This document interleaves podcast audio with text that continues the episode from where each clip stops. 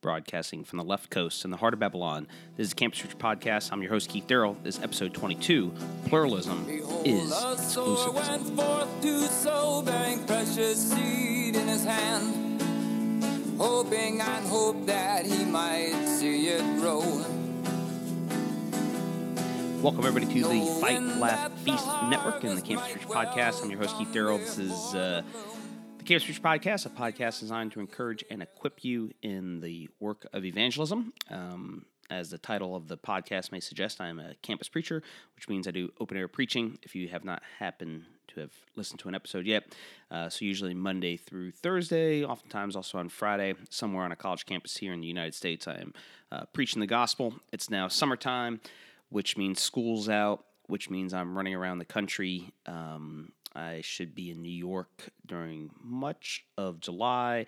I hope to get into Indiana in a week or two, and then I'll also be in the Southeast in Alabama and Georgia and hopefully Florida as well. And so if you are somewhere in those areas and you'd like to meet, um, please feel free to uh, reach out. This past weekend, I was able to uh, get up to the Twin Cities and see some people there. Actually, I was able to spend some time with uh, Christ Church Twin Cities. So if you're in the uh, Minneapolis area, maybe even St. Paul, I don't know how far you want to go for uh, church, but there's a, a, good Reformed church on the west side of the city um, called Christ Church. Uh, Twin Cities, and so you can check it out. And it was kind of funny on Friday. I was uh, flying out of Los Angeles, and I decided to go to Chick Fil A before I hopped on the plane. And um, pulling up to uh, Chick fil A in the greater Los Angeles area, um, there's always a mile long um, line for the drive through.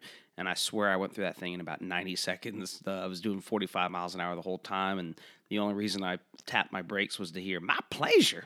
And so uh, I just wanted to hear them say that. So I tapped my brakes for that. And then I hopped on a plane and um, was able to spend a few days in Minnesota. And now I'm back here. And uh, one thing I was a little disappointed in, in being in Minnesota, I was expecting uh, a much thicker, um, like Sarah Palin. I remember when she was always going, "Yeah, John McCain, I going rogue." I was expecting uh, more of that, and maybe uh, maybe the city's changing, and so the accent's not as thick. But I didn't get to hear as much as that as I wanted to. Um, but it was good uh, church service. I enjoyed being up there. Uh, but it's also good to be back in Southern California. So, uh, in this episode, what we uh, want to do is kind of finish up the idea of pluralism, which is uh, probably basically the dominant philosophy here in the United States. That uh, you know, there's a myriad of religious beliefs. You have Muslims, you have Hindus, you have Buddhists, you have Krishnas, you have Jews, you have Christians. Even within Christianity, you have Methodists and Baptists and Presbyterians, Reformed, Arminians, etc., etc. And so, given all of this plurality of beliefs, um, how do we uh, not necessarily how do we know that we're uh, uh, that ours is true? That's part of the discussion, uh, but intertwine is more the uh, two aspects of the objection that we often receive, which is some claim regarding our lack of humility.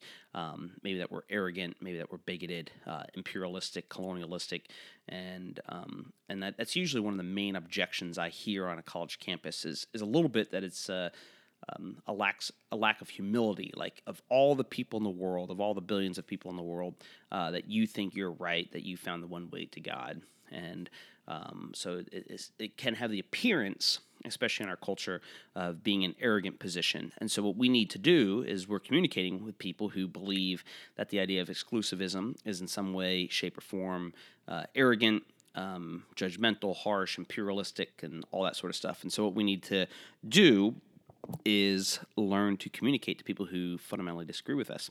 And uh, I was even thinking about that a little bit.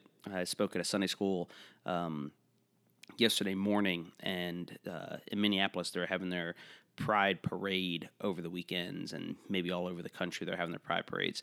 Um, but they're having theirs in uh, Minneapolis that weekend. And one of the things we have to realize as our culture goes the way of the dodo bird is that you know basically speaking out against homosexuality um, in our culture's context is is basically like speaking out against an African American. So it's almost like almost like a new racism. Uh, we're not quite there just yet, but that's definitely the trajectory of our culture. Uh, as even as certain bills seek to be passed, where you know quote unquote conversion therapy is outlawed and banned. They may even have done that in California. I know they were trying to. I'm not sure if it was ultimately uh, passed or not. But then uh, in the most recent uh, Equality Act uh, that they were voting on a month ago, uh, they were also trying to outlaw conversion therapy. So the implications of all that for uh, the culture of just setting the tempo that people who speak about on it are actually doing something illegal, uh, depending on how they're going to define conversion therapy and all that sort of jazz. So, anyway, point being is we are in a cultural context that is pluralistic and is not going to like us. And in many ways, it's like kind of going back to the uh, Roman Empire. So, the early church uh, they were not rejected by the culture because they believed that a Jew died for their sins. Uh, that may have been part of the stumbling block with the Jews that they wrestled with. But in the context of the Roman Empire, they were being rejected because they would not bow a knee to Caesar. And they've pledged their allegiance to Jesus. They would confess that Jesus Christ is Lord, uh, not Caesar. Uh, therefore, that comes the persecution. And so, as we start to become more pluralistic, we're going to look a little bit more like the Roman Empire, and people aren't going to care that you're spiritual, that Jesus lives in your heart, that uh, you know that you believe that Jesus died and rose from the dead and stuff like that. What they are going to care about is when you believe that that has implications for every single individual in this country. Um, so when Jesus gives us the Great Commission, uh, all authority under heaven and earth is mine. Therefore, go and make disciples of all nations um, teach them to observe all things I've commanded you. And, you know, Acts chapter 17, the times of ignorance, God uh, will no longer overlook, and He commands all men everywhere to repent. And so it's the minute you get to that discussion that these people must repent and owe their allegiance to Jesus um, that you're going to bump into um, a myriad of objections. And that's, you know, part of equipping you to do evangelism is hopefully giving you some rhetoric and apologetic in order to deal with that. Um, but one of the main things you're going to uh, be addressed with is that your position's arrogant that it lacks humility. Uh, so there's almost like a moral objection to you that you're somehow immoral in setting forth Christianity as being true. And then they're also going to want to hit at the idea that you are kind of intellectually proud and arrogant and haughty, and who are you to tell everybody else that they're wrong? And so in this episode, uh, we're going to spend a little bit of time addressing those issues. And in order to get into those issues, uh, I think a helpful little parable, kind of a famous little parable, is the elephant and the blind men, or the blind man and the elephant. And so I'm going to read uh, that parable and then from reading that parable, we'll be able to uh, hopefully develop the idea uh, both intellectually and morally um, how we go about. Again, oftentimes I'm, I'm kind of repeat myself week in week out from the standpoint of half of what we want to do rhetorically because I think we have an apologetic that gives answers to things. Um, and we often make a distinction between what is uh, proof and what is persuasion. And I think more often than not, uh, we have to work not maybe we need to work on our apologetic, but often much more the persuasive element to people who disagree with us. And I feel like oftentimes in apologetics, sometimes we can have a tendency to punt on the idea of being persuasive with somebody in the hopes of merely offering up a proof and then you know kind of rebuking them and calling them to repentance uh, rather than sitting there and seeking to persuade them and so one of the things i want to do week in week out is show how we get the ball kind of like clear the room so to speak so here's all their objections to us. Here's how they view us. Here's how they're thinking about us. And half of what we want to do is get the ball to midfield, so to speak, or clear the room so that they can understand uh, the nature of their objections to us are more often than not applicable to themselves. And so, again, I don't think this is exactly what Jesus had in mind, but in one of the early episodes, um, you know, judge not, uh, lest ye be judged. With the judgment, uh, with the measurement you use, we measure down and press down upon you. So one of the things we want to do, if you can keep that verse in your head, one of the things you're constantly looking to do is what is the measurement they're using against you, and then what you want to do is listen for that measurement, turn around and press it down upon them, and see if they can live by it. And so we're going to see. Um, in the story of the parable of the blind man and the elephant, and the idea of pluralism, uh, that they cannot live by their own standard. And so that's uh, where the apologetic's going to go in that. So here's the uh, parable. A group of blind men heard that a strange animal, called an elephant, had been brought to the town, but none of them were aware of its shape and form. Out of curiosity, they said, We must inspect it and know it by touch, of which we are capable. So they sought, sought it out, and when they found it, they groped about it. In the case of the first person, whose hand landed on the trunk, he said, this being is like a thick snake. For another one, whose hand had reached its ear, it said it seemed like a fan. As for another person, whose hand was on its leg, said, The elephant is a pillar like a tree trunk. The blind man who placed his hand upon the side of the elephant said, It is a wall. Another, who felt its tail, described it as a rope. The last felt its tusk, stating the elephant is that which is hard, smooth, and like a spear. So that's the basic parable, and you can see the myriad of directions which it goes, and uh, you know you're kind of looking at the story, and you can see why each individual believes the way it believes. They're blind, and they are having limited access uh, to actually what is going on with the elephant. And I would say that's the kind of the most common uh, parable that many people adopt, and they may not even know that they're saying it. You, you, we might find more simplistic versions of, oh, you know, they're you're hikers on a mountain, and they don't see the whole mountain, but they're all going to the top, and so you know they're all going to get there anyway, and you know one takes one trail, another takes another trail, but they're all going to get to the top of the mountain.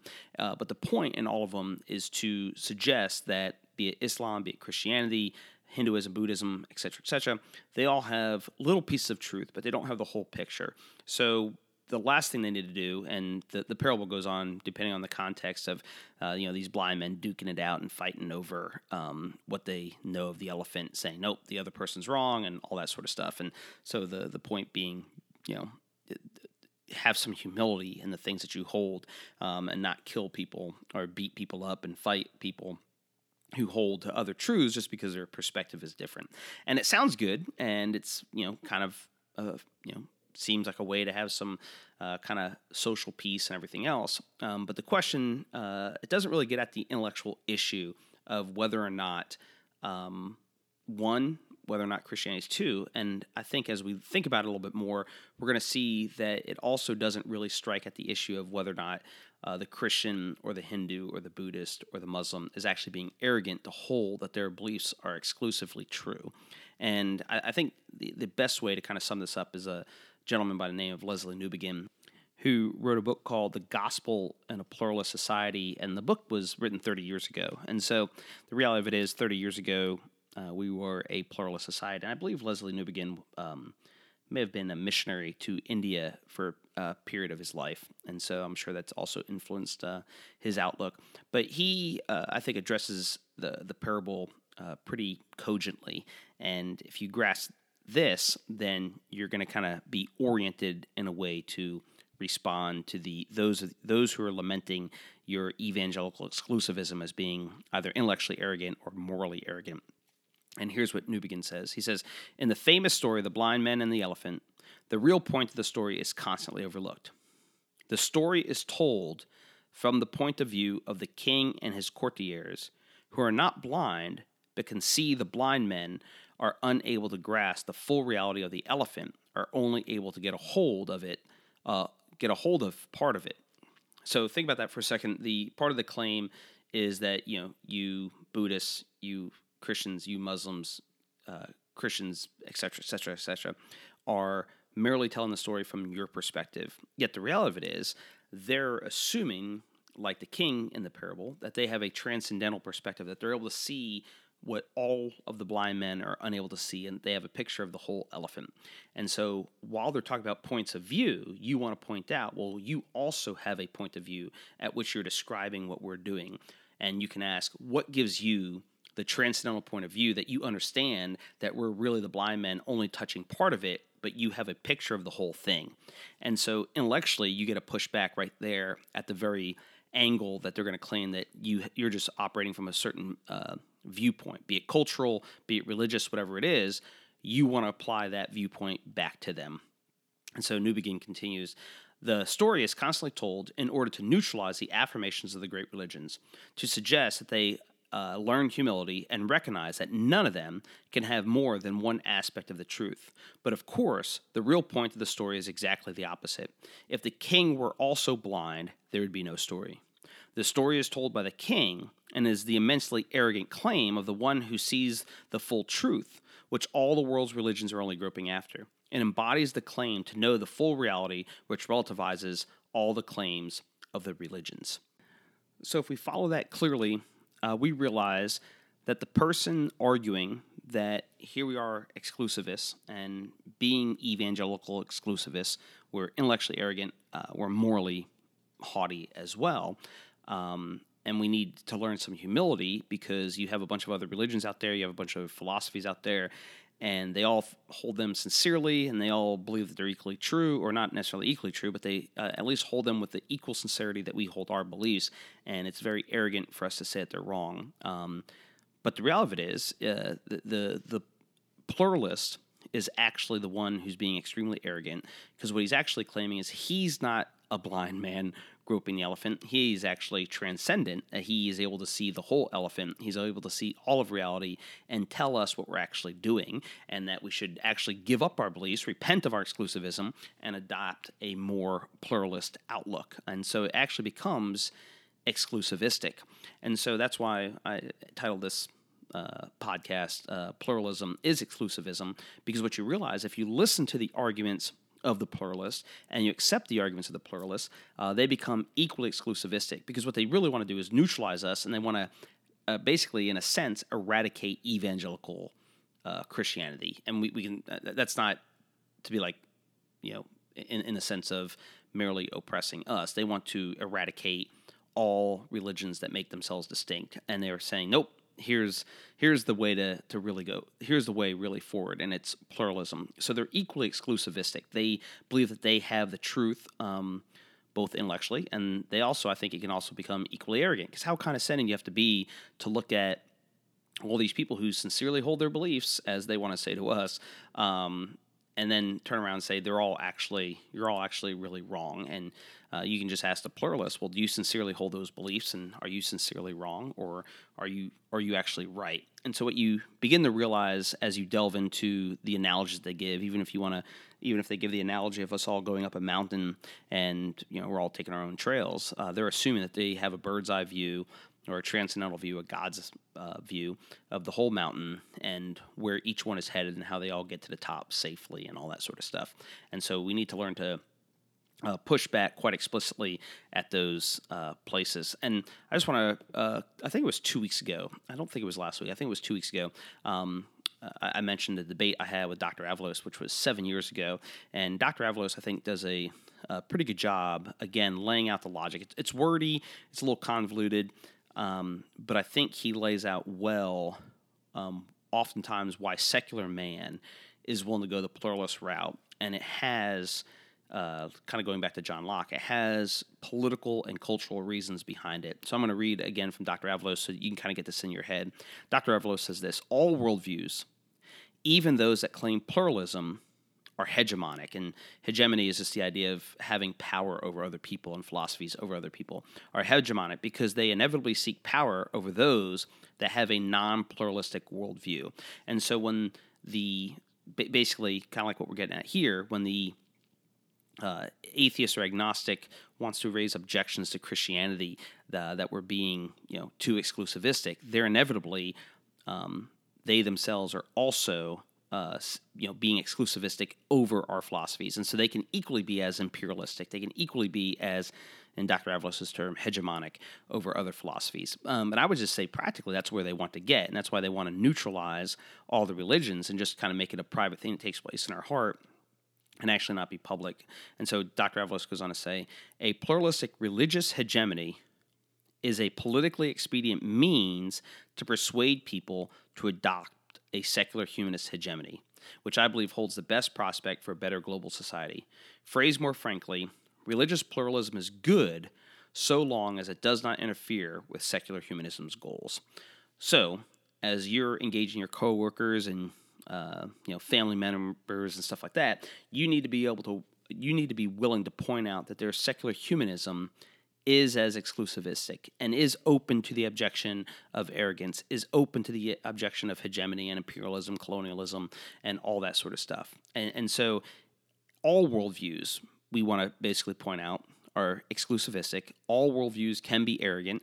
And as Christians, what we want to lay out that and even we want to not even just lay out intellectually but carry out in our lives we want to be able to give answers with gentleness and respect. Um, that the nature of christianity that is i would say in a sense imperialistic depending on how we want to use these terms uh, we gain cultural power by washing feet. Uh, jesus think of philippians chapter 2 have this mind in you which is the same as in christ jesus who though being in the very nature of god did not consider equality with god something to be grasped but humbled himself to the point of death even death on a cross. Um, and so God became a man and washed people's feet. As Christian, we, in a similar fashion, we do want to wash our neighbor's feet and serve our neighbor. So uh, we can agree that you know maybe imperialism, if you want to use that word, uh, we're an imperialistic religion. We want the whole world to come into obedience to Jesus Christ. But how do we go about doing that? By laying down our lives for our enemies. And so those are the things that we need to constantly reiterate and lay out over and over and over again.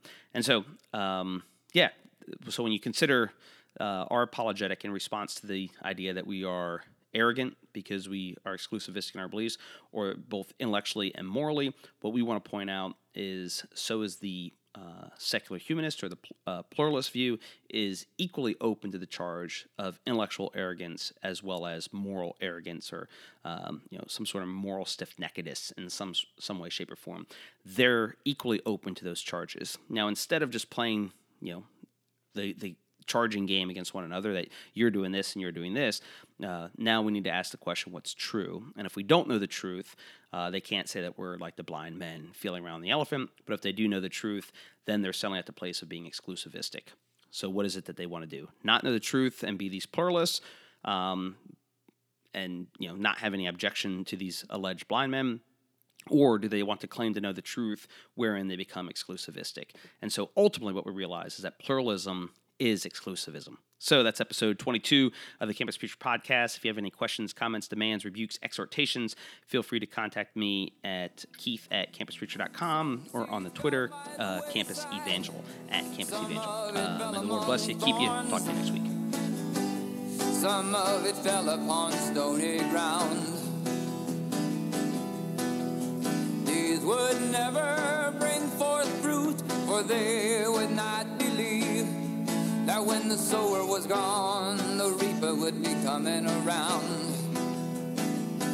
Hurry, take what you've got, do with it what you can. Cause the good God in heaven needs us.